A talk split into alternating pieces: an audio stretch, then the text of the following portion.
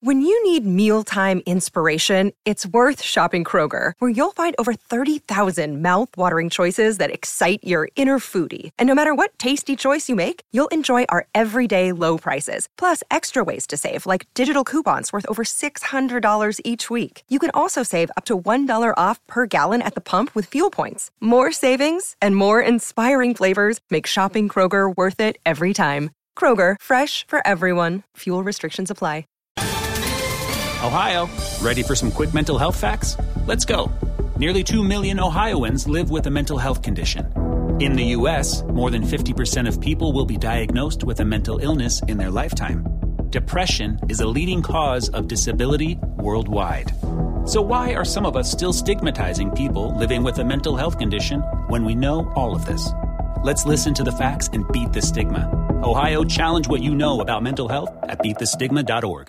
When I go to Sacramento, I will pump up Sacramento. Sacramento, Sacramento, Sacramento,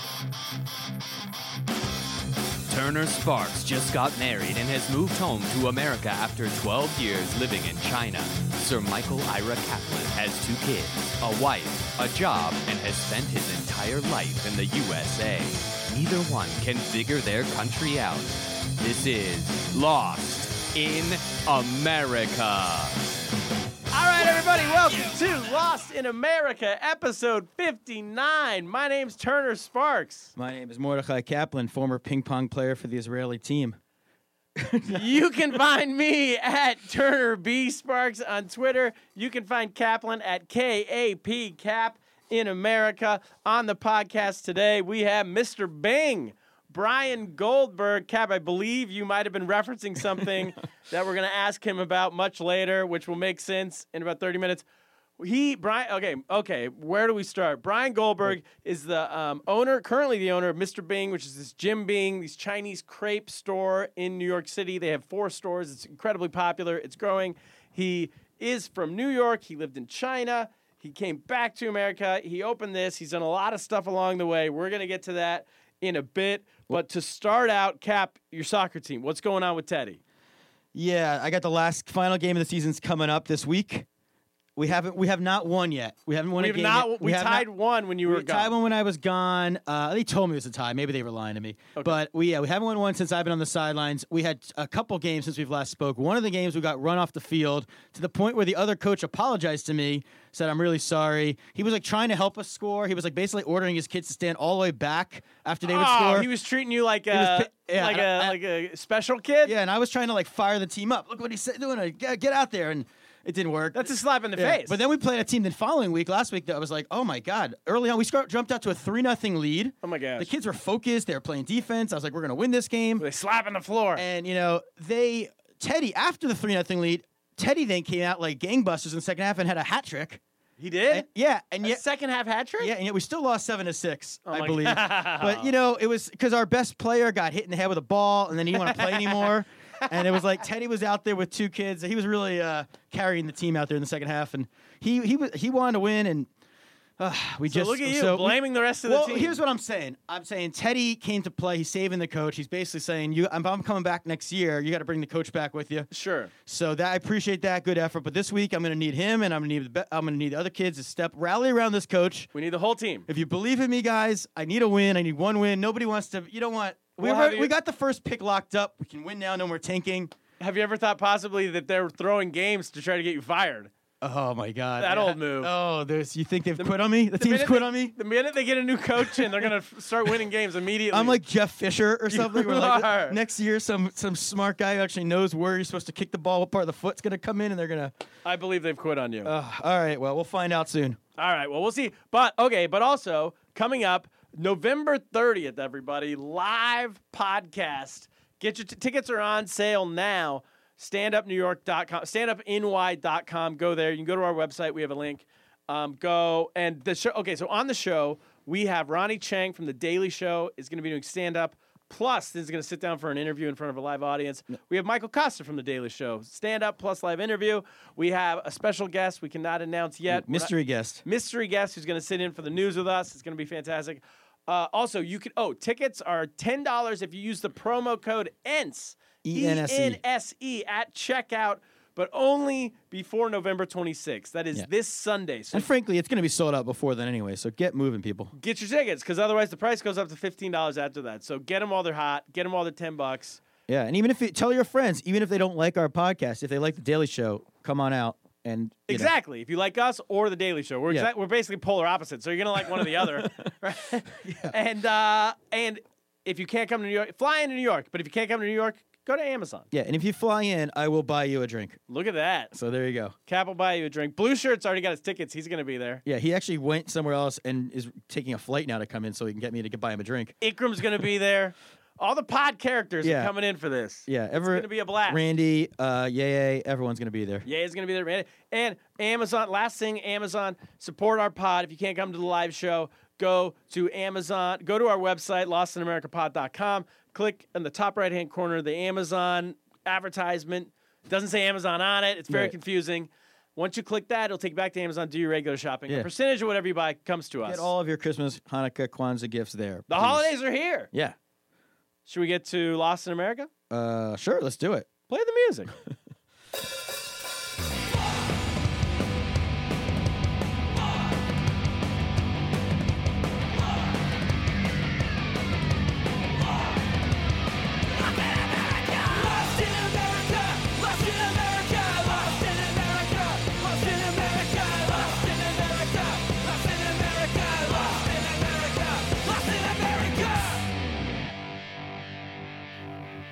All right, we're back. Cap, once again, you're lost in America this week.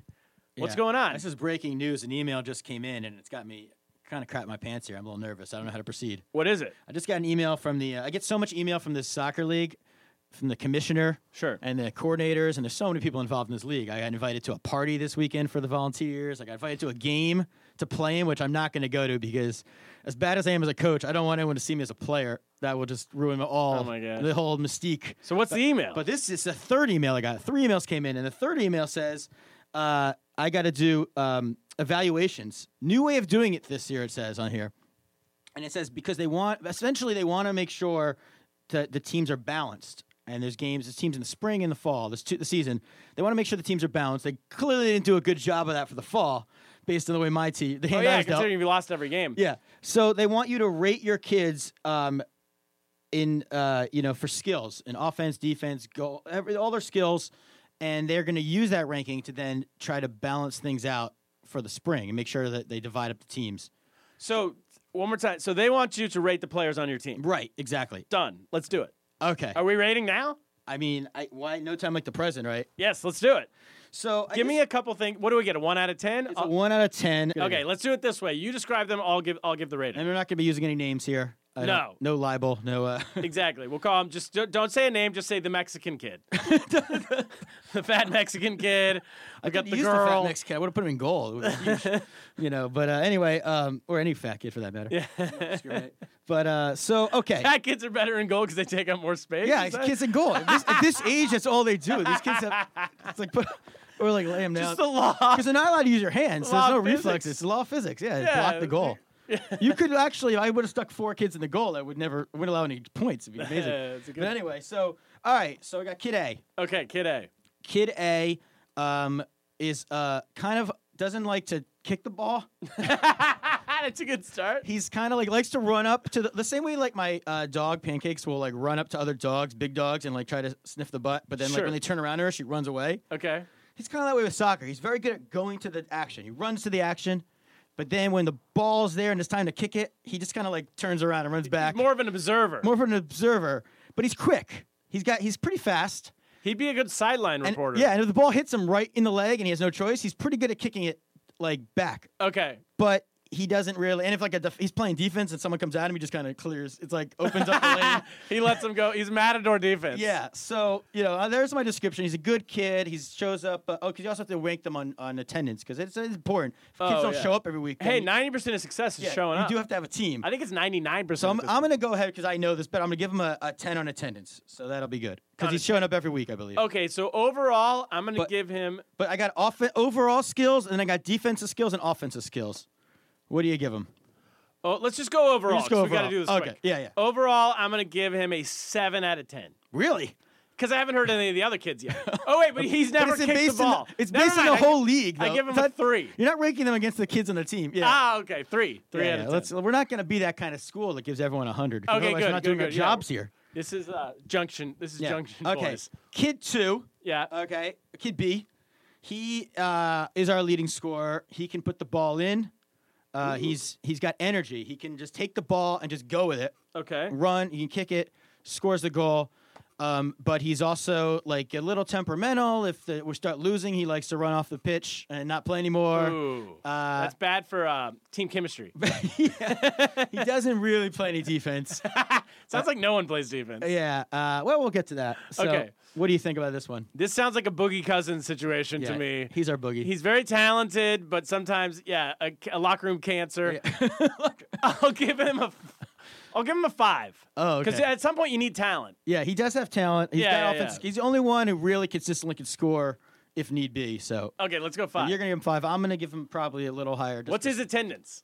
He's about a, a nine on attendance. Nine out of ten. I think he's been there every week but one. I'll give him a six then. I'll give him All a right. six. All right, uh, kid, thir- kid, kid C, we'll call him. Okay. Um, he's got um, excellent. I'm just gonna tell you, he's got international genes. So I see. I think he's gonna be- 10. I'll give him a 10. I think he's got promise.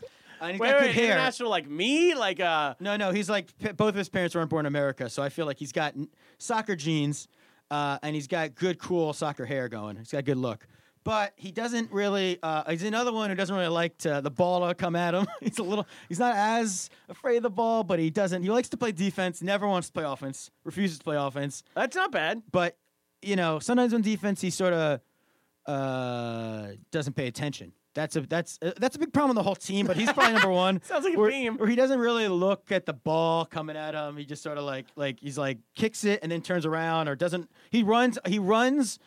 Like facing back, like running, looking the way you're running, so you're not looking at the other team when he's, running, when he's backpedaling. So the ball's, you know, he's on defense, but teams will He score anyway. loses the ball sometimes. Yeah, So what's his uh, what's his attitude? What's his attendance? His attendance is excellent. He he's a ten on attendance. He was mad that they didn't have the game last week 'cause it was called because it was cold. for Okay, One week. Um, so he wants to play. He wants to play. He does like to play. He's a little yeah. So that's good. Good I'll attitude. go. Let's go five.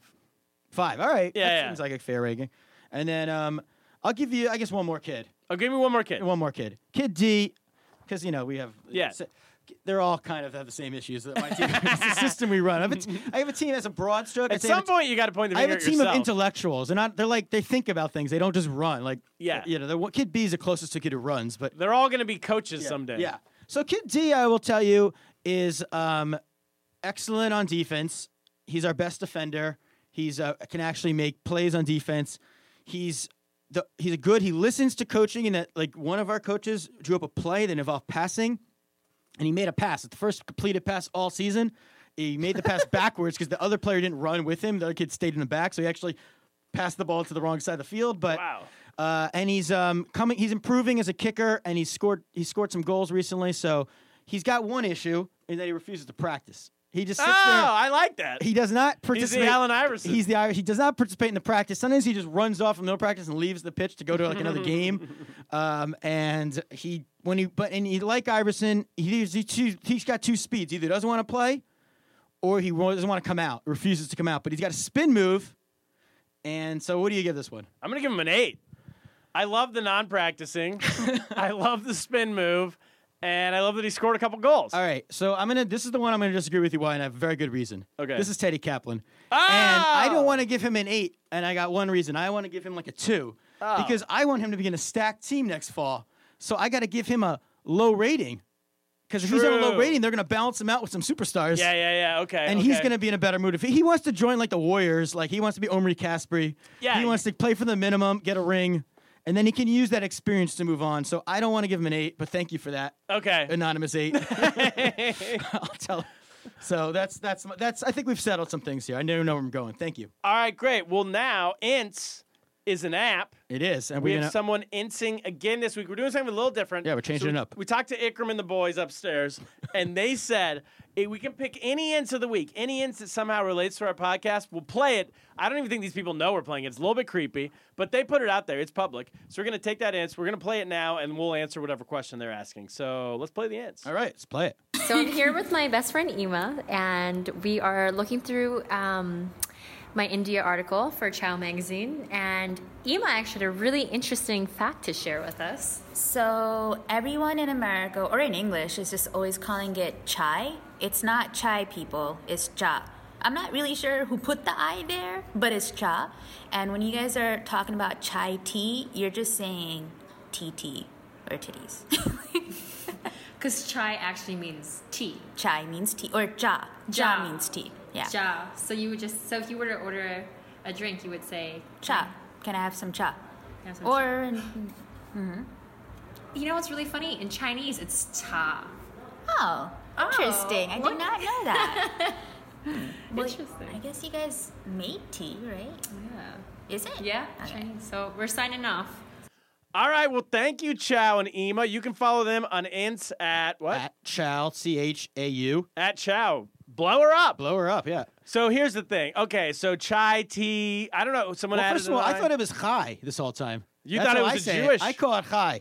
Can we go with that? I thought tea was invented in Israel. yeah. I mean, I think that's. Uh, They say China. okay. So, what do you? Yeah. Do, do are they very proud of their tea in China, bubble tea and all that stuff, or no? Yeah, I mean, all the tea in China is a phrase, Yeah, right? Which is why I thought it was really ballsy when when Starbucks came to China. I get bringing coffee, but they also sell tea, Right. And it's like, bro, like you don't bring sand to the beach. Like we got enough tea in China, and then they also sell Starbucks sells it for like way too expensive. It's like five dollars for a tea. Oh, it's yeah, like you can't- realize it's we're in the water- land of this tea. is the land of tea. Yeah, Yeah, you can get it anywhere. Go to the land of chocolate and uh, bring your Hershey's and sell them for a lot. But I want to thank you know I have I've uh, my wife works for an Indian company as you know. Oh, yeah. And I sometimes I go during market week to like these mixers where it's like you know all almost everyone in the company's Indian, and now I got a tidbit. I could give it a little like I could go a little like TT tidbit, you know, a little conversation starter. Exact- yeah, you to always you. need- I, I'm on your guys' You side. can of it. mansplain a Yeah, little I'm bit. a little mansplaining. yeah, we're always Teasplaining. we're always looking for new things to mansplain. Um, that's my whole life. But is just it finding is- out conversation starters. It is weird that people like it, it changed from cha to chai. I have no idea how, but also like bubble tea is uh jinju naicha, like bubble tea. Do you know what that is? No. Okay, but in don't drink America, tea. like they call it bo like bobo tea or something like that. Oh. Like you can't say the word bubble. Bubble is an English word. Yeah. But like boba, they call it boba. boba. I don't know where that came up. Where they come up. It's like the little tapioca balls in that in uh in milk tea. You know. So I don't know. Americans are idiots. That's the I don't point. put milk in anything. I don't put milk in coffee, so I'm not gonna put in tea. So I'm not gonna try that. All right. Well, that's But it. thank you for entsing us. And now people y- ents more frequently because you never know. You know, we might find your ents and we might blow it up. So when you're gonna get on Lost in America. even if you forget to tag us now, we are we have we have a team of people interns searching ents for All over good- the world. good content. All right, let's get to Brian Goldberg, All right, bring them in. Mr. Bing. Yeah.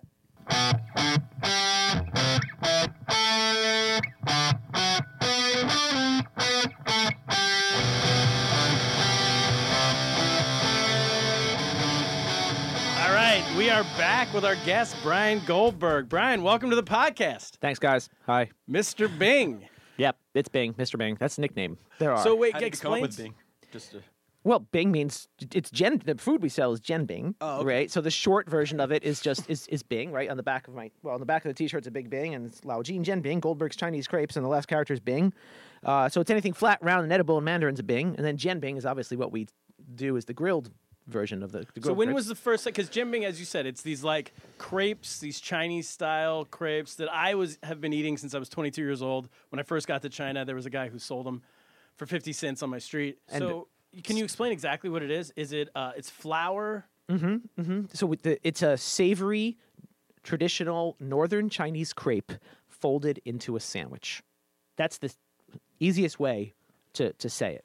More specifically, uh, it's basically a mung bean flour, rice flour, and wheat flour uh, crepe. But you can also use millet flour, you can use buckwheat, you can use purple rice flour. Every vendor has their different types of flours that they use. But it's not French. It is not French crepes are just buckwheat and sometimes with milk and sugar and things like that. Very different. Every every girl's been abroad is obsessed with French crepes. But, yeah. Nutella, you don't have a Nutella and banana in your in these things. We do have a Nutella. Uh, Oh. we are launching. We have had before Nutella Bing, and we are relaunching it. But That'll- it's in a that'll be Chinese popular. crepe. It's Right, it's a right. Nutella in a, different Chinese. thing. It'll it's still very do well with different. So- like, It'll do well. When was the first time Mr. you had Goldberg. one? Uh, first time I had it was in 1998 when I was a student Hmm. in Beijing. Oh. Study abroad. I was tw- I was 21 years old. I was went- 21. Wow, and you went to Beijing. Yeah, studied abroad in Beijing, 1998. Uh, you know, I was an undergrad at Brandeis in Boston, and I uh, was supposed to go to medical school. Was pre med, got in early acceptance to medical school without taking the MCATs. I was I was actually a really good student. Uh, I was, and uh, I was supposed to be a, become a doctor, like a nice little Jewish boy does in, in New York. And I wasn't going to become a lawyer. That was the other option. 'cause Right. I Two hated options you have, yeah. I hated reading and writing and like, it's like lawyers. That's I wasn't going to work. So it was doctor stuff. Uh, but then. Um, I was dating a girl that I kind of grew up with actually, who was Chinese American, whose family owned Chinese restaurants in our hometown up in Rockland County, a bit north of here. Uh, it's called Khan's Mongolian Garden, and it was awesome. They- It was one of those big stone, hot stone things, and they cook the food freshly in front of you, which we also do. Um, and that I guess had a little bit of an inspiration to me, right? So um, when I went to college, you know, you had to take a language, so I took Chinese. I don't even know if they offered Chinese. I'm so I went to college in 2000. He went to Miami. I don't think in they even Miami, offer- there was they don't even no- offer English. There was one Chinese girl, and it turned out later she was from Singapore. So there was no Chinese one's people in the learning whole Chinese school. in Miami. So, but it okay. So they had it at Brandeis, and then they had an abroad program to Beijing. Yeah, so you know they were uh, the the abroad program. I went on two they had two semesters uh, initially. First semester was in Harbin, way up in the northeast of China. It was a f- sixteen hour train ride north of Beijing. Yeah, R- not far from the North Korean border. really cold. Very well. We were there in the summertime, so it was actually pretty comfortable. Um, but yeah, it is famous for the ice festival. Uh, and the reason we went there is because the the program there was like a f- total immersion program where you sign a contract not to speak any English. for Oh, the- you did that? yes. Was that because it was paid for by the U.S. government? It's subsidized by the Yes. U.S. government. I knew a kid who did that, and Yeah. he would have to sneak out. He did it in Suzhou, where I was living, and he would have to sneak out on the weekends and come talk to us. He was like, "I just have to speak English. I've been able to do it all week." He's like, "But you can't tell anybody. should have read him if out. anyone finds out, like my whole thing gets taken away." Why do we subsidize people learning Chinese? That's very. well, we got to this- spy it on seem- somebody. It seems very American, of us, but that sounds cool. Well, uh, So were yeah. you one of those people that when you showed up in Beijing, you already spoke? I'm just kidding, by the way.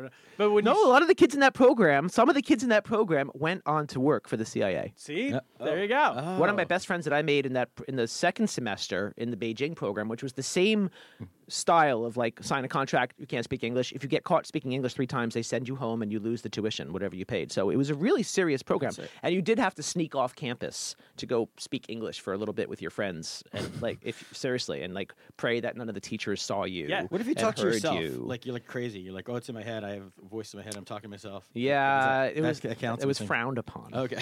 Frown, did- frowned Good for upon. the CIA, I guess.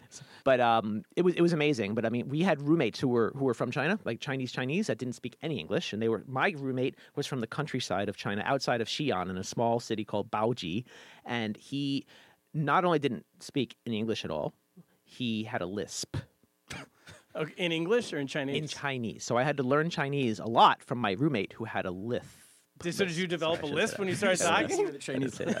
I know. He, he, I, I don't know why they came up with the word lisp and put an S in it. I know, They- yeah, couldn't it they is have rough. chosen a different word? It's really not. I don't. I don't know. Wait, so when did the business thing come about?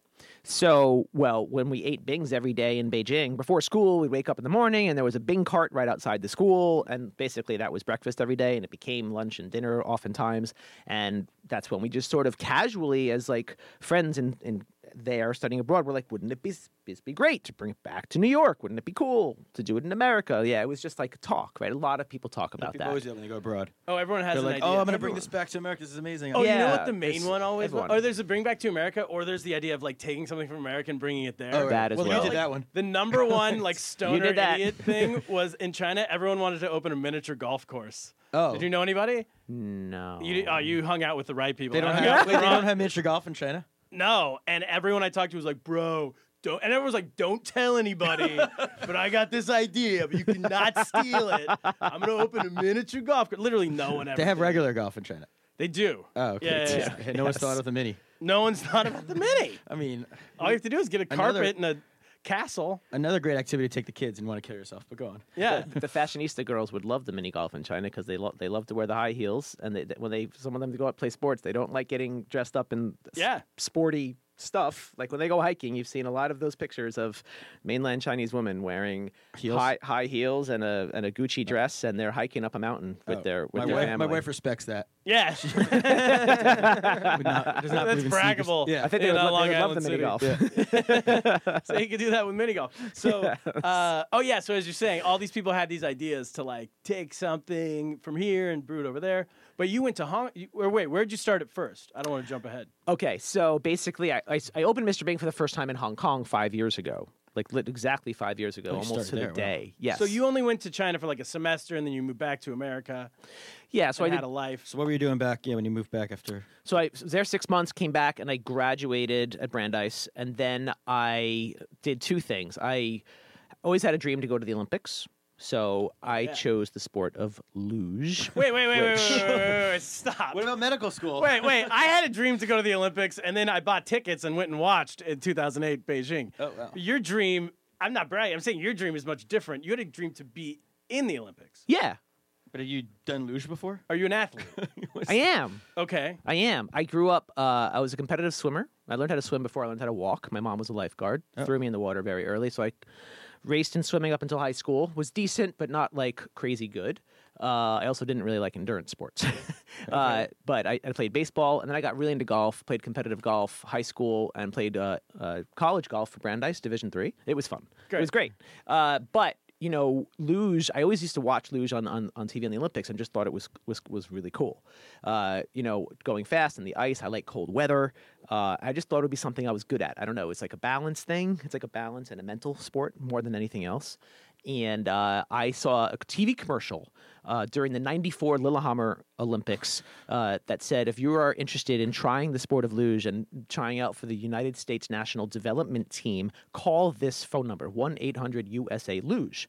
I was 17 years old. I was in high school. I called the number. Probably the I only got person who called through. it. Sorry. Probably the only guy who called it.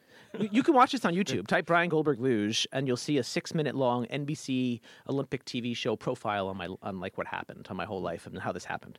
It's, it's, and and they show that commercial. They show a clip from the commercial. Oh my god! So what Yeah, it's happened on when you there. called the number? So I call, I got through, and I signed up for this little tryout, which happened in the summertime on wheels in Westchester, where they put you on a luge sled, like and to see if you can steer it down like a concrete hill with orange cones. And I did really well. this is blowing my mind. I feel like you just blasted through. I had like 19 different questions, but I don't want to stop you. Sorry, it's a little what- diversion. wait, from wait, the main wait, wait, wait, story. wait. Training when they're three years old, they start in like and they start, train their whole life. for this Yeah, moment. exactly. I didn't know you could just do it a couple times and be in the. Wait, No, so- it took three years to get to the Olympics. Oh, okay. but- Well, wait.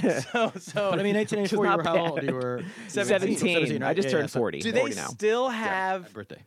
Can you still just go sign up for this kind of stuff? Uh, Like, is there commercials on TV now on NBC? That's They like, don't have you wanna- 1-800 numbers You anymore. want You to gotta join the Olympics? join- Call this number one eight hundred basketball. and You Right. can be on our like dream team. well, for the weirder sports and the, the You got to focus like, on weird sports. yeah, like luge or ski jumping or maybe curling or uh, like something like that. biathlon, skiing and Biathlon. shooting. They do recruit for it. I don't know if they still play a TV commercial like that, but the U.S. Luge Federation uh, does go around the country looking for little kids that might be interested in it, and they try to recruit them. Like especially if you don't live that far away from. Salt Lake City or Lake Placid or cold places where there's a luge track. Okay. Because like you can't even grow like when you grow up, there's sea places all over the place. But it's, it's uh, uh, snowboarding, obviously. But yeah, yes. you need Yes. to be like near a place where the Olympics have been or something. Yeah, there's but only I there's grew only up near Lake Tahoe, and they weren't come. I mean, an 'cause hour they're and never- fifteen minutes away. I skied every weekend. They weren't coming to my school and be like, "Does anyone want to be in the Olympics?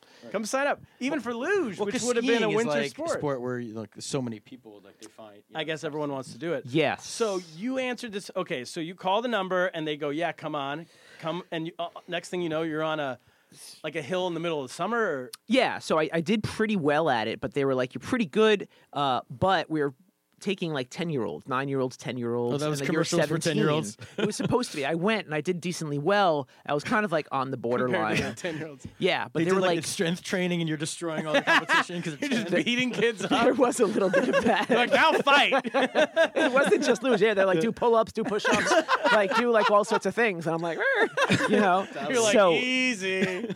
but You're like it was Billy Madison in second grade. sort of it sort of was a little like that and i was uh i was a little uh depressed and disappointed and because they were like well you're about to go to college aren't you Ageism.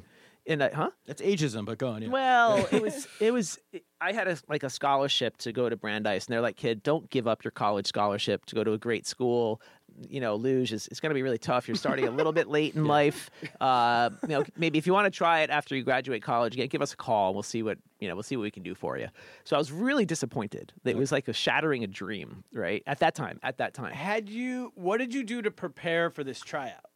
Did you? ev- Did you? Oh, like, yes. Go down a, a skateboard down your street or something, or like it's funny that you mentioned that. I, uh, s- I, because I, w- when you watch luge on TV, they point their toes, right? When they lie down on their back and they look, they go down. They have to be as aerodynamic as possible. Yeah. So they have to point their toes. And I used to, because I have kind of flat feet, and it, it's better to have an arch. So I used to go to bed at night and tuck the sheets around my feet really tight at the end of the bed. You know when you go to a hotel and they, they tuck the sheets super tight and you can't move your feet. There's like a Lupe. Si- there's, Yeah. there's a Seinfeld Lupe episode on about Seinfeld, this. yeah. Yes. So I, I used to do that and tuck and try to get my feet more pointy so that I could be more aerodynamic Oh. my for gosh. it. Yes, exactly. And I even I think I somehow got the phone number of one of the uh, luge athletes and asked him for advice. yeah, it's amazing. yeah, pages. sort of. Steve Luge athlete McGee. something, something like that. Something like that. So I did that, and then, but after college, I d- did a college a Chinese thing and learned about and came up with a big idea. But then after college, I didn't. I wasn't ready to work yet. I wasn't ready to work. Didn't know what I wanted to do. So I decided. To, I went to Taiwan for a little bit to learn more Chinese and hang out and shoot pool. And you know, I, it was I, I dated a local girl there that didn't speak English. And that's how my Chinese got really good uh, at that time. Rode a scooter around Taipei. was having a great time. And some of my other friends that studied Chinese were also working there, teaching English, teaching uh, Princeton Review, that kind of thing, right? Uh, I came back and I was like, I called the luge people.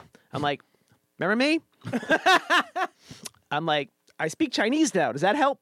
You're like I've been tucking my sheets in for four years now. And they were I'm like, ready. Girls are breaking up with me because I tucked the bed so tight. so they were like, actually, Wait, you told them you spoke Chinese now? no, this was my angle. I knew that the Olympics Oh, in had Beijing. just happened in Nagano, 1998. The Winter Olympics had just finished, and they had the newest, most beautiful luge track in the world. And the U.S. Luge Federation told me if I wanted to try luge again, they could send me to Japan, and I could help. I could, I, I would learn luge with the International Luge Federation, not with the U.S. But because I'm, I have Jewish background, I could get dual citizenship with Israel right, form the Israeli Luge Federation. The U.S. would help train me, right, because they needed more countries to do luge. Like, if you don't have enough countries doing a particular sport in the Olympics, it gets kicked out. Oh. It gets And kicked the out. U.S. is definitely the only country volunteering to help an Israeli team form, but Not just Israeli. There was like guys from like from Idaho that d- that did it ultimately for Venezuela, and there were guys from there were people from Australia, Jamaican- oh, no, they're Liechtenstein, all sorts of connections with different countries where they could get dual citizenship or something like that. Oh my Right, and that it happens a lot, not just luge, in a lot of sports. Yeah, that- in a yeah. lot of sports, and it. It's, it's getting harder and harder to do that now, but you can still do it. And but at that time, I guess it was a little easier. Um, and they supported me doing that. And I went to Israel and got and Israel was like interested in it at the time. Uh, and I my I was able to translate Chinese for the Chinese athletes from Taiwan and China who were also starting to learn luge because they wanted China to have a team and Taiwan to have a team, right? It, that was just happening because especially because they had a track in Japan which was so close to China and Taiwan that they were able to go there and the Koreans were starting to do it now. Korea has their own track now because they're hosting the Olympics in February. Okay. But I was able to be like a coach, like a translator, even though I was learning with them together. The coach didn't speak Chinese. The coach was Austrian, German. The Germans and Austrians, they're the ones that dominate luge, like traditionally. That's where the sport comes meant it, from, yeah. right? It's a very uh, Tyrolean Alps, Germany, Austria, Northern Italy sort of thing.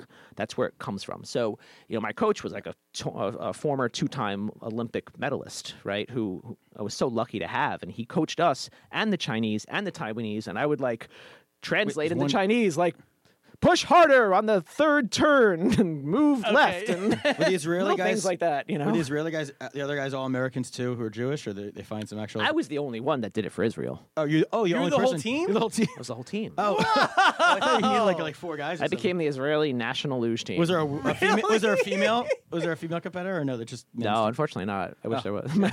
There's something common. You're this. that would have been nice. Wow, you're the, the Jackie Robinson of Israeli luge. Sort of, yes. sort of. And so, did you between that time, um, when you showed up in Japan to start training, Yep. were you starting from ground zero, or had you kind of been doing stuff along the way? it was pretty much ground zero. I had taken a couple of runs down the Lake Placid track, like when I was 17, like during a ski vacation with my like high school friends.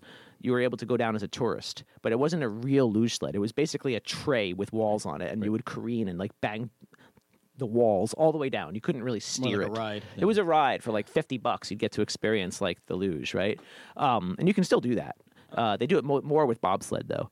And uh, so I really learned from scratch. Like they gave me a sled, and I had they gave me like you know those skin tight lycra racing uniforms and a helmet and the visor and the whole and the whole thing. Uh, and I learned how to I learned how to do it. And I, I was there for like almost a month training, and I worked my way up. You don't start from the top right away. You go like turn by turn, and you work your way up. And then there was like uh the Asia Luge Championships that I participated in, which sounds big but was not. Uh, but that got me onto the World Cup circuit So eventually. did you have to do well in that? Or Yes, I did. You had to you had to qualify. You had to be able to go from the top and achieve a certain time and be within a certain percentage of like the top guys in the world. And I did that for You did three that years. Uh, within a month? I thought they needed No, people. I thought uh, they were disqualifying people. Well, the Olympics to get to the Olympics, I had to do that. Yeah, yeah, yeah. So it was it was a three year journey. I worked my way Wow. up different. So you were luge training. This is what you're doing stuff. for three years. It's training and three years uh, but i was also going to columbia doing my master's degree simultaneously like spring and summer i was doing school here and then fall and winter i was doing luge on the world cup circuit so that's that's what i did for three years and that's And the same coach was doing like all these different countries. The same.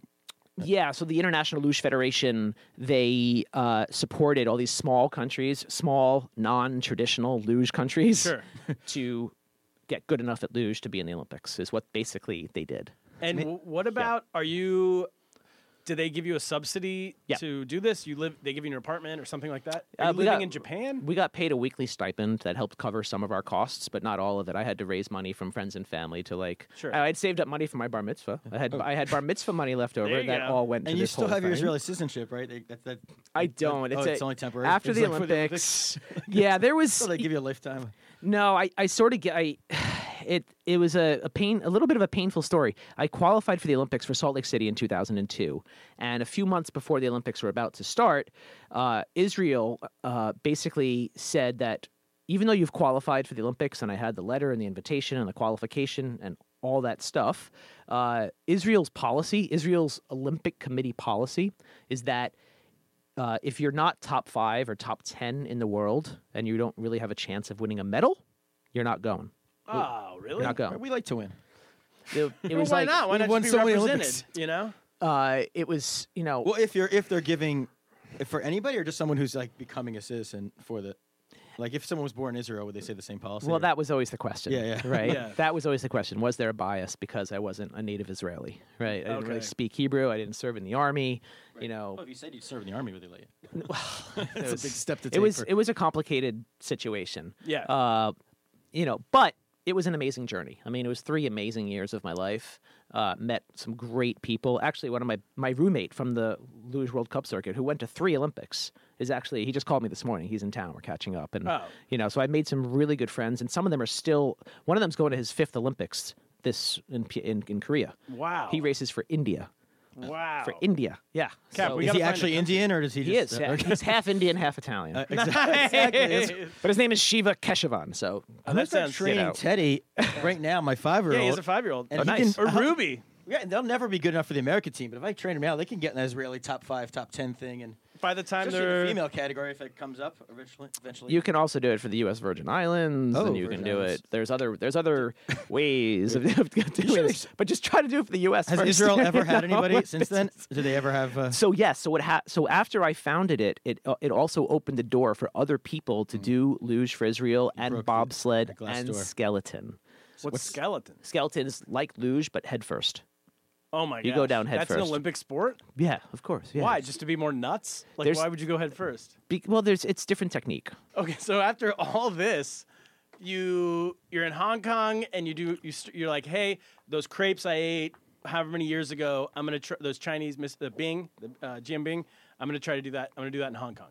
Right? Start Yeah. a small business. I started to think that okay, I want to start my own company, right? I wasn't sure what, but I felt that I, I don't know. I just started getting that pang when I was about 35 years old to make something of my own. I said, you know what? One day when I die, I want to be able to say that I left something behind, physical and tangible, that changed the world, like at least a little bit. At Still least a haven't little got bit. that ping yet. I'm waiting. The I'm what? Forty. I'm waiting for the ping to come. Kaplan, you're on this podcast. this is thing. happening Oh, yeah. right now. It's- this it's- audio it's- will uh, last forever. I am here. Insp- I, I'm, I'm here to inspire you. Oh, thank you, thank you. Here to Well, no, inspire. but that's a good point. So, you, so you're like, why don't I take this thing I learned a long time, or I ate a long time ago, and put it in Hong Kong?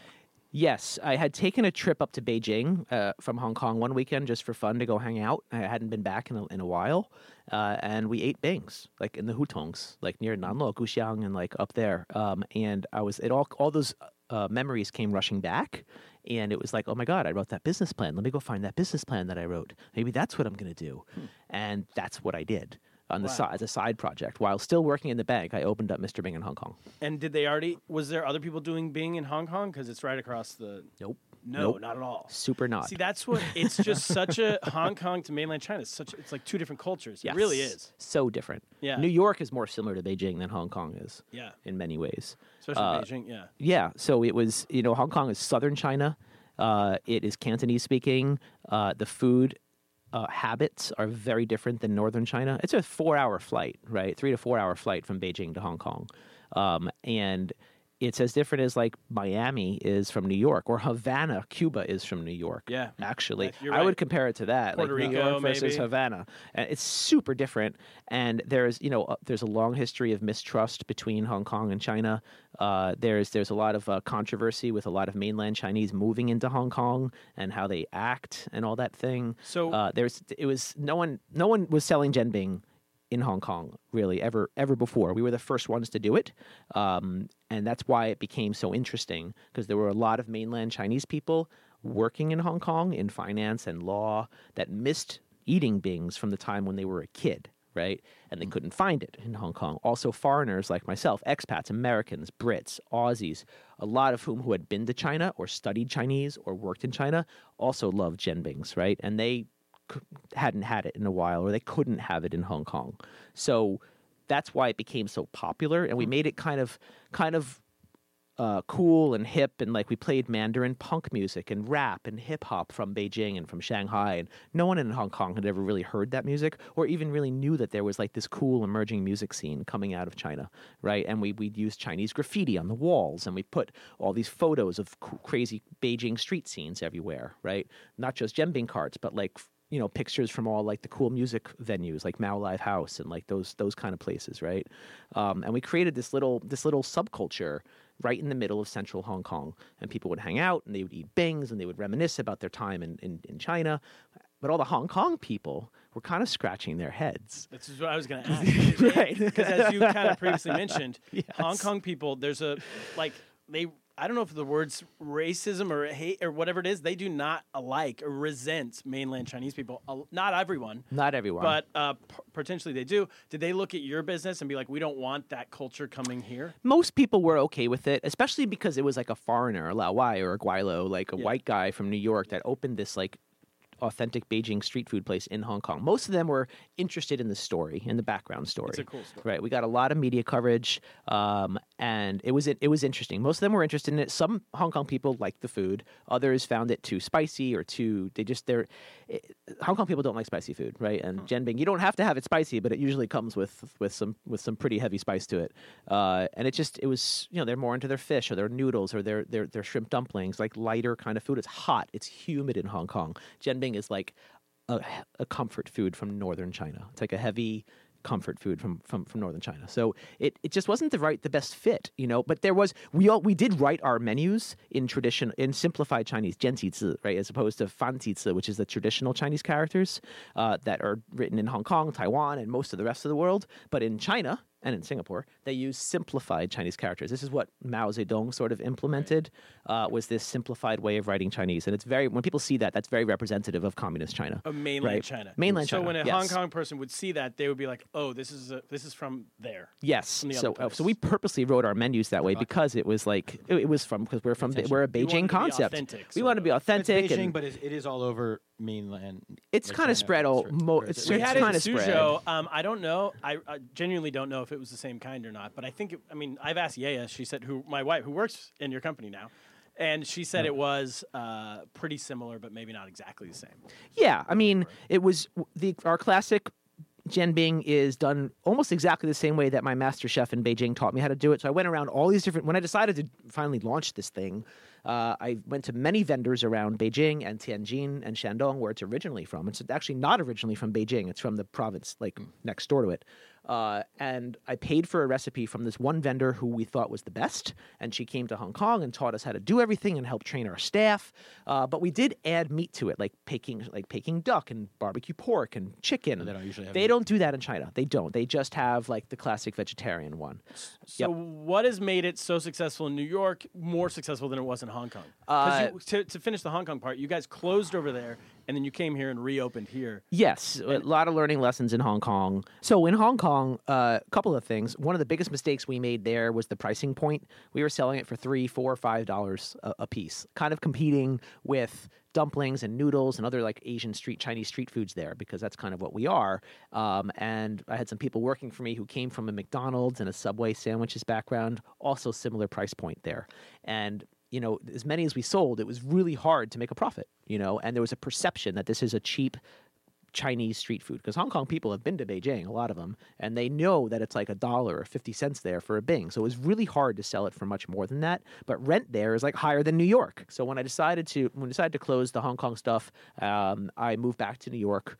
Uh, left finance, took some time off. You know, my parents were getting older. I'm an only child. I'd been away for 13 years, 14 years. It was time to come home, right? And when I came back to New York, I saw I saw this um, this burgeoning food scene, right? Food halls, Epicurean food halls, right? Like Chelsea Market and places in Chicago and LA, the Grand Central Market, right? Like cool food scene, right? And people were looking for new, authentic, regional Chinese cuisines, like not beef and broccoli, not General Tso's chicken, like Xi'an Famous Foods here has like 10 or something locations doing s- really spicy Sichuan like mala food, right? Specific stuff. specific stuff, right? And also a lot of concepts doing these one food concepts, like soup dumplings were becoming a big thing, or like just Korean tacos becoming a big thing, right? Yeah, New Yorkers love like one item. If it feels like something's authentic, or something that's like new, that they can be, you know. Yeah, they love to be able to brag to other people that they've heard of something that no one else has heard of yet. Yeah. So they can go to work and be like, yo, you got to try this uh, Mr. Bing, this Jim Bing, even if they've never been to China. Like, it's from China. You should, you don't get it. Like, and then they can feel better than other people. And so, like, Well, a bit. I mean, I mean, They don't want. that's what I like to Well, do. no, That's no, what New I'm Yorkers don't want to eat like the regular like Chinese places, like that. Chinese Oh, you're foods right. In general, not that in as far as that kind of food. Like, oh, but like love like newer. I still love my General Tso's chicken. I do too, but I mean, I'm not, I'm not your normal eater. But like, they, they, they like, I feel like you're on some. 'cause, Like, they just love like newer. Like, yeah, things you don't look, see it- look, Genbing's a beautiful food. I mean, it's it's made freshly in front of you in just a couple of minutes. It's customizable. It's got all these bright colors. It's got different layers of textures of crunchy and soft and and spicy and sweet. And it's got you can high protein it up if you want. You can do two eggs and three eggs. You can do low carb if you use half the amount of batter. You can cilantro or not. And it's just and it's it's super Instagrammable, right? And Oh, that's, the, sna- that's the other thing. super yes. Instagrammable. People love Is Instagram that food. that's And- important for this? Uh, it's, it's important for Oh. It's- everybody it's now, huge. no matter what you do. My But, sister will like, come it's- into New York and go to a place she saw on Instagram. Like that's how she knows. She's like- Right. She didn't like read a review in the New York. we Exactly. got Times to get our or anything. podcast on Instagram. Yeah, How do we we, do have, that? we have that food or something. Yeah, a picture. Uh, our picture of us on Instagram is not gonna blow things up. but- yeah, I mean, like, look, go s- scroll through your Instagram feed. It's food porn, like, like crazy, right? And not it's ours is videographable as well, like Snapchatable, right? You can make a ten or a twenty second little video of making a Bing or a part of the Bing, or you can boomerang the the egg cracking, and the egg cracks, and then it uncracks, and it cracks, and it uncracks, or you spin the crepe, and then you unspin the crepe. Oh. so Or- this was just a you know, market that was like- just ready for what you were. Yeah, what it- you were for gonna do. so many reasons. For so many reasons, we accept Chinese mobile payments. You can pay with WeChat and Alipay at our stores, right? Using I Chinese can pay money, with WeChat at Mr. Bing. you can pay with WeChat Pay didn't- I at didn't even know you Mr. could pay with Bang WeChat at our at St. all. Mark's store. At our St. Mark's Venmo, store. though. Kaplan, you Do you take have the- WeChat. I got I you. know. but I didn't know you put money in it. I didn't know. Oh Like, Yes. Yes. I'm an old man. I don't pay in cash. Step up your WeChat game. Yeah. So like all these reasons, but the food, the China sub China culture thing, the China food thing, the uh, the food hall thing, the street food trend here, Yes, very true. Right. Um, I mean, there. I can't even begin to tell you. And no one was doing it here. Yeah, and Nobody. people- was- most importantly, nobody was doing it. No one yet. was doing Because people love Jimping. street food, but they love it to be like not super cheap. They want it to be like in New York. They want to It's elevated street food. Elevated street food, exactly. And- Elevated and you- street food.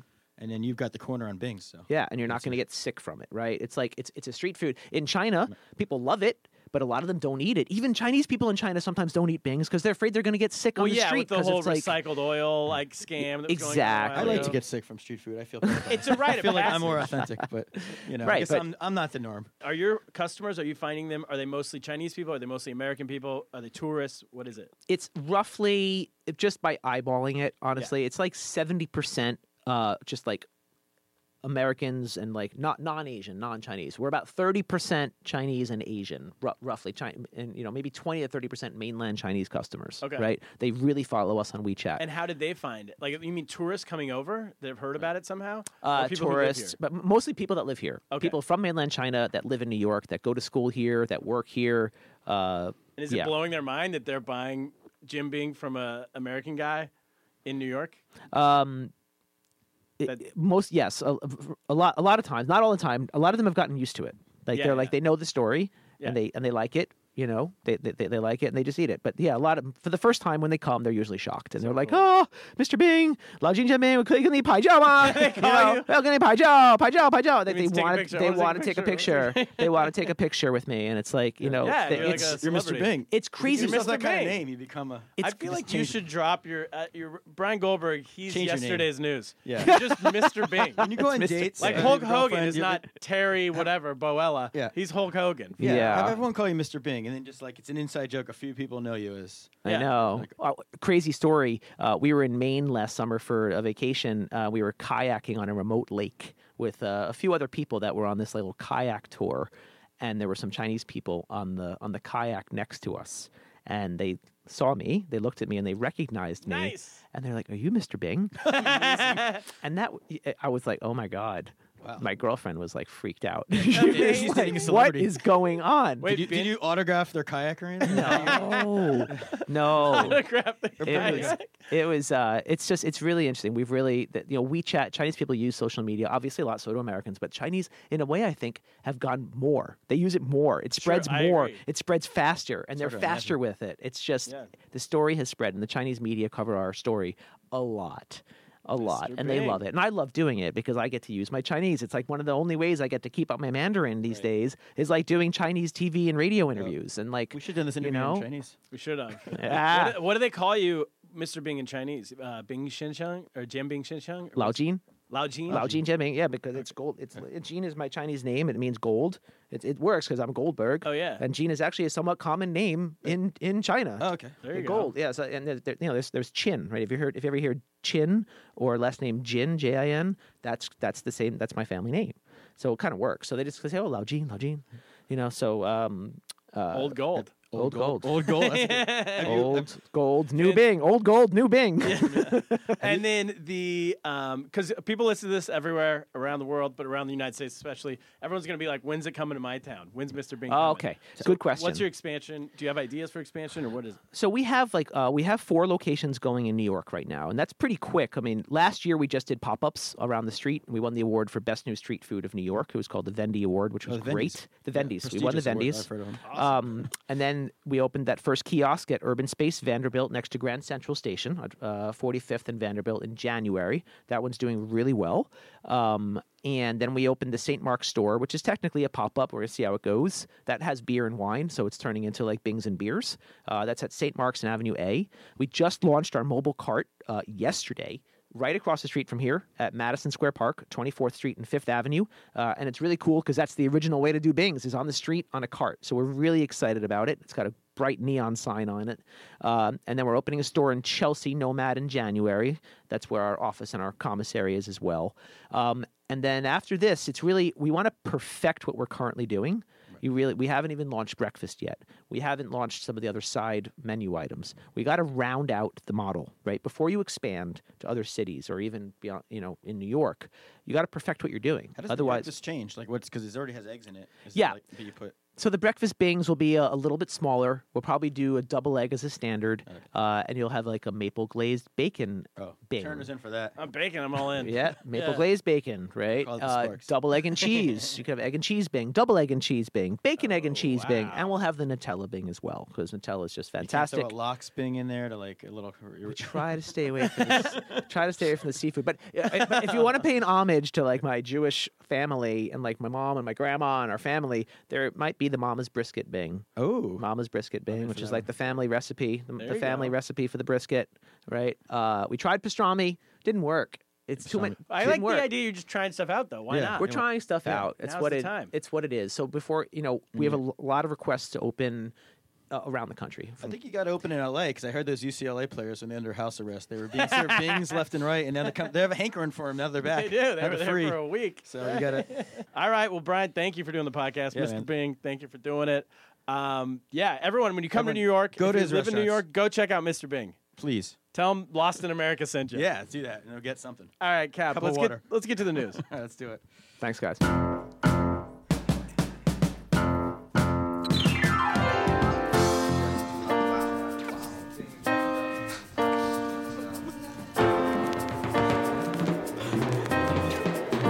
We got old news wrapped up in old blues. We can't afford the call.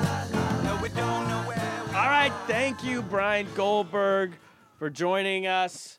Kaplan, let's get to the He had, news. he had to run, and he couldn't do the news with us. He did. He had to take off. He had to get back Had to back- Mr. Bing. Got to got to make those uh, not crepes, make those bings. Those Bings don't sell themselves. they do not. First news story of the week Kaplan. Oh, this is very local news. This comes to us from the Global Times, which is like the USA Today of China. It's the Hmm. Okay. national newspaper of China in English. Is it? Oh, is it an, like an American paper that comes over? Or it's it's uh, It's a Chinese, Chinese owned, puts a- okay. Chinese government owned, Chinese run paper, but that they write. They they hire these hacks, these like Americans. is it is it in color like the USA Today? Is it like Yeah, yeah, it's all second that. grade level? Yeah, okay.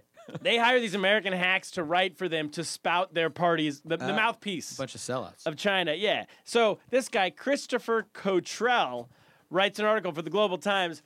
It's a hatchet piece attacking Joe Schaefer. The video that Joe Schaefer and I did, the viral video about expats in China returning to America and not knowing how to su- how to survive in America.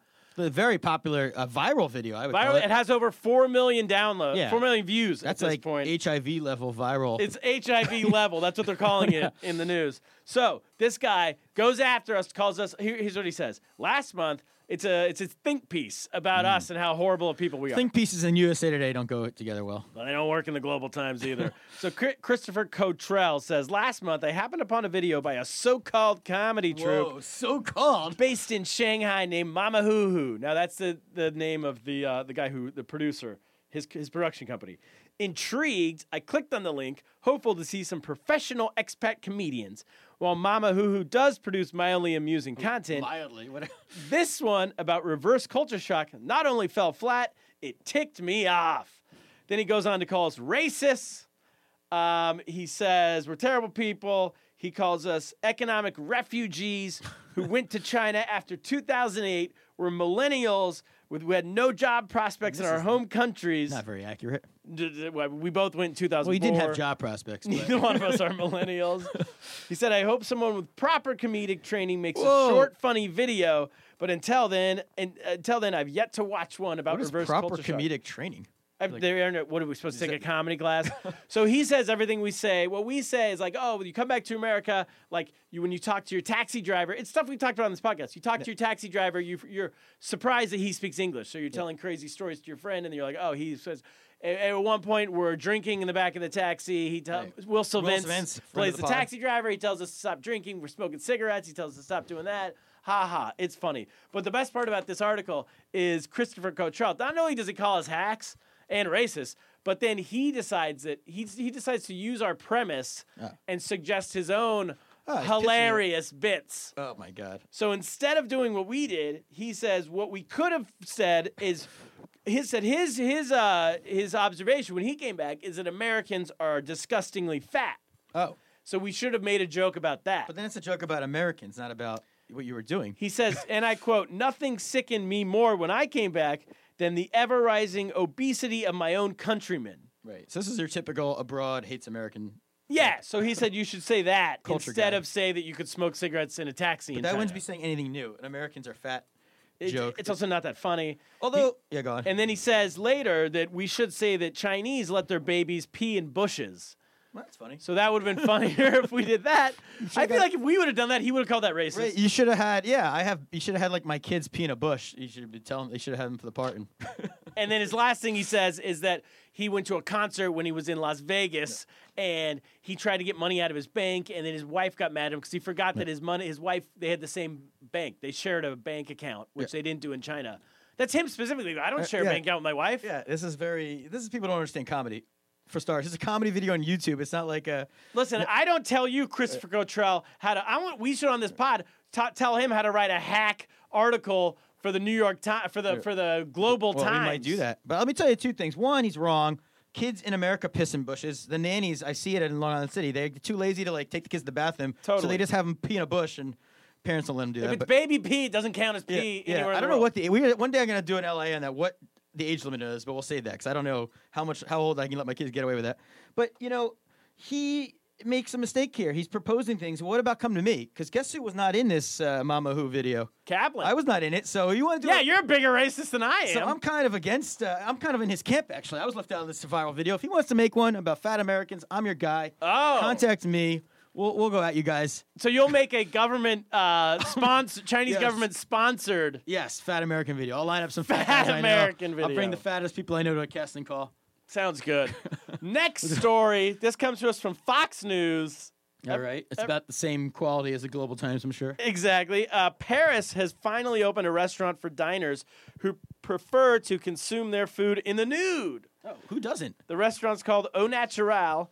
It's the city's very first nudist restaurant. It opened on November 2nd. But here's one thing, Cap. The waiters and kitchen staff will keep their clothes on for hygienic reasons. I was going to say, do they have like the le- the grading system, the A, B, C? Is that based on how hot the staff was? But then you told me. It should, well, first of all, I got to say this is a great Tinder date move. yeah. First date, if you want to lay all your cards on the table, Right. Oh. You say we're going to Al Natural, All natural. And it's least- completely naked? Like, it's like, because completely naked. I've never been to a nude beach, have you? I don't. No, because here's the thing, and I guarantee the same. It's all fat people, right? Nude Right. beaches? Well, I've been to topless beaches, and the only women who are topless are usually like not ones you want to look The at. only guys that are topless are guys with boobs. Well, all guys are topless. Oh yeah, that's true. yeah. Here's guys what in I think. speedos are the guys with the yeah. Honestly, like I don't know how you go to a place where everyone's naked, and if say there are like, hot, like it's like weird. You didn't have a whole mind. It's hard enough to go on a date as it is. Yes. But now you got to be like, oh, I can't get an erection. But then it's like if you don't get an erection, like it's kind of like, are you gay? Like what is this? Like it's Well, very- and what why if are you're adding all eating- such a stressfulness to this? What if, what if you're eating some Chinese, some Asian food that like, oh, it's like good for a man's virility. Yeah, ooh, that's it. like you know, But maybe you want yeah. And then I you're eating you're like tiger. You're snorting a tiger. changed my whole ordering thing because like I used to always never get like things with sauce and stuff. Like I was always like steak and because I would make a mess. I don't want to get stain on my shirt. well, that's an upside. But if you're not wearing a shirt, Yeah. I- now you're like, hey, and that becomes a whole kinky thing. Like, you wanna Staying lick this away. off me, like you want. edible underwear. and what are you allowed to do? Like that scene in uh, Sliver where he's like under the table, like fingering her through the things, and like what, like where does that go in a restaurant like this? I don't know. Well, that's what I'm saying. Louis, we gotta. uh, Louis C.K. needs to stop apologizing Right. and start. You gotta lean in. Right, all the sexual predators should be going. They should have a Yeah. restaurant for them in sex rehab. Oh, to test them, all these guys with this bullshit about sex rehab. This is a final test to pass the class. You got to go to a nude restaurant.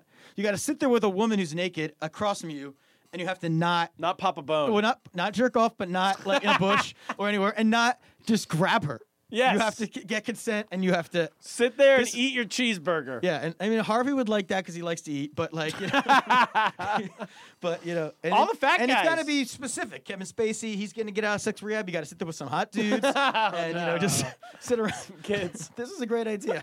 Billion is a billion dollar idea. Sex rehab idea. Ching, ching, ching.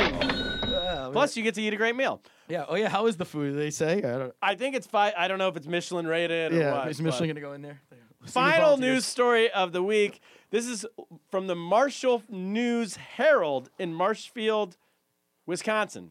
Kaplan, a 38 year old man in Marshfield, Wisconsin, got locked in a beer cooler all night and decided what is, what's he going to do if he's locked in? He's, he decided to stay there and drink beer while locked inside, according to a police report. While he was inside, he was inside from 11:50 p.m. when they locked and closed up the store until 6:13 a.m. During that time, he drank three malt liquors and an 18-ounce bottle of beer.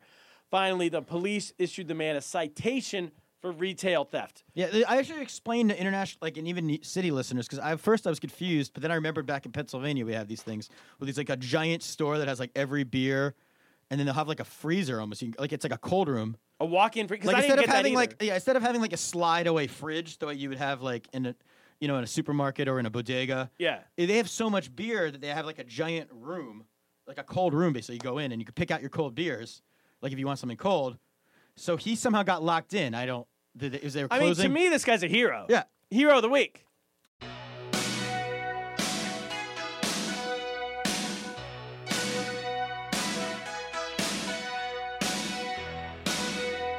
If you're gonna be locked inside somewhere, you might as well, you know, make hay while the sun shines. Yeah, as what, they yeah, say. what are you supposed to do? I mean, I, I drink away. As we discussed, If I'm locked in a gun store, I'm gonna shoot off a couple Stop rounds. you know, Bing, bing, bing. while I'm waiting, you Yeah. gotta kill time. well, you know, I used to work as we've talked about before at Arby's. Yes. And uh, every Saturday morning, we was I'd have to get to work very early in the morning because we'd have to pick the deli- the big Arby's truck would come in. Of course. You know, people are camping out trying to people. If the guy had to make it through tight security, people are trying to rob that truck left and right in the street. Get that roast bandits, bandits beef. are out there, so we would have to unload the stuff into the freezer.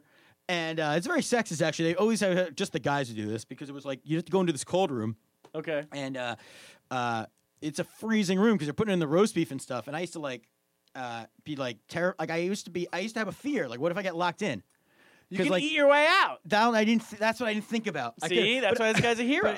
But, but I'd rather be drinking beer, is what I'm saying, than Yes. eating frozen roast beef. And I don't, I don't, I really take issue with the fact that this guy got a citation from the police. I think, listen, all these action groups are standing up and marching for whoever, blah blah blah. We're the alt middle. this is an alt middle cause. This is an alt middle cause. This is where we need to, we need to do a rally. We need to descend. right. If a store s- fucks Upon up, the wa- store screwed up. They locked him in. He's allowed. He's free. Brain, you know. I'm sure Mr. Bing would say, "If you're locked in my thing, go nuts." You know, exactly. you know, Eat as that's many my things fault. as you want. Yeah. Yeah. You take a So- little blame. Take- that we need to get everyone who's listening to us in Wisconsin, get out, call your senator. this is you know Wisconsin's kind of a swing state sometimes. This could be an issue. we got to get this guy out of A jail. wedge issue, as they call it. yeah. We'll get there. We'll have a march. It'll be the, the alt middle. the, mar- the alt middle march on Wisconsin. exactly. Coming soon. We're back. Cap, that's all. What should we do? We should go buy tickets for the live pod, and then we should get lost. Thank you, Brian Goldberg. Go to Mr. Bing. Thank you, Mr. Bing. Get lost. After falling, I go clubbing. Then I'm hugging, then I'm hungry. And I'm walking on the street, and I'm getting, getting, getting, getting grumpy, grumpy. I see child on my right. I smell food in the air. It's Chinese food, my favorite. So I'm getting.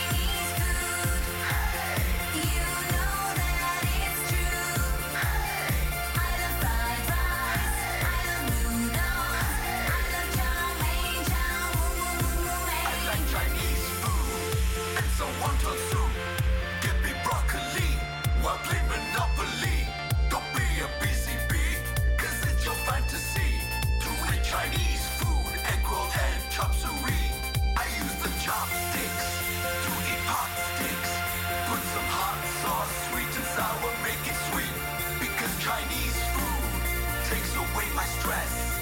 Now I'm going to go eat Panda Express. Woo! I love Chinese food. Hey! You know that it's true. Hey! I love fried rice. I love noodles. I love chow mein, chow mein. I love Chinese food. Hey! You know that it's true. Hey! I love fried rice. I love noodles. I love chow mein, chow mein.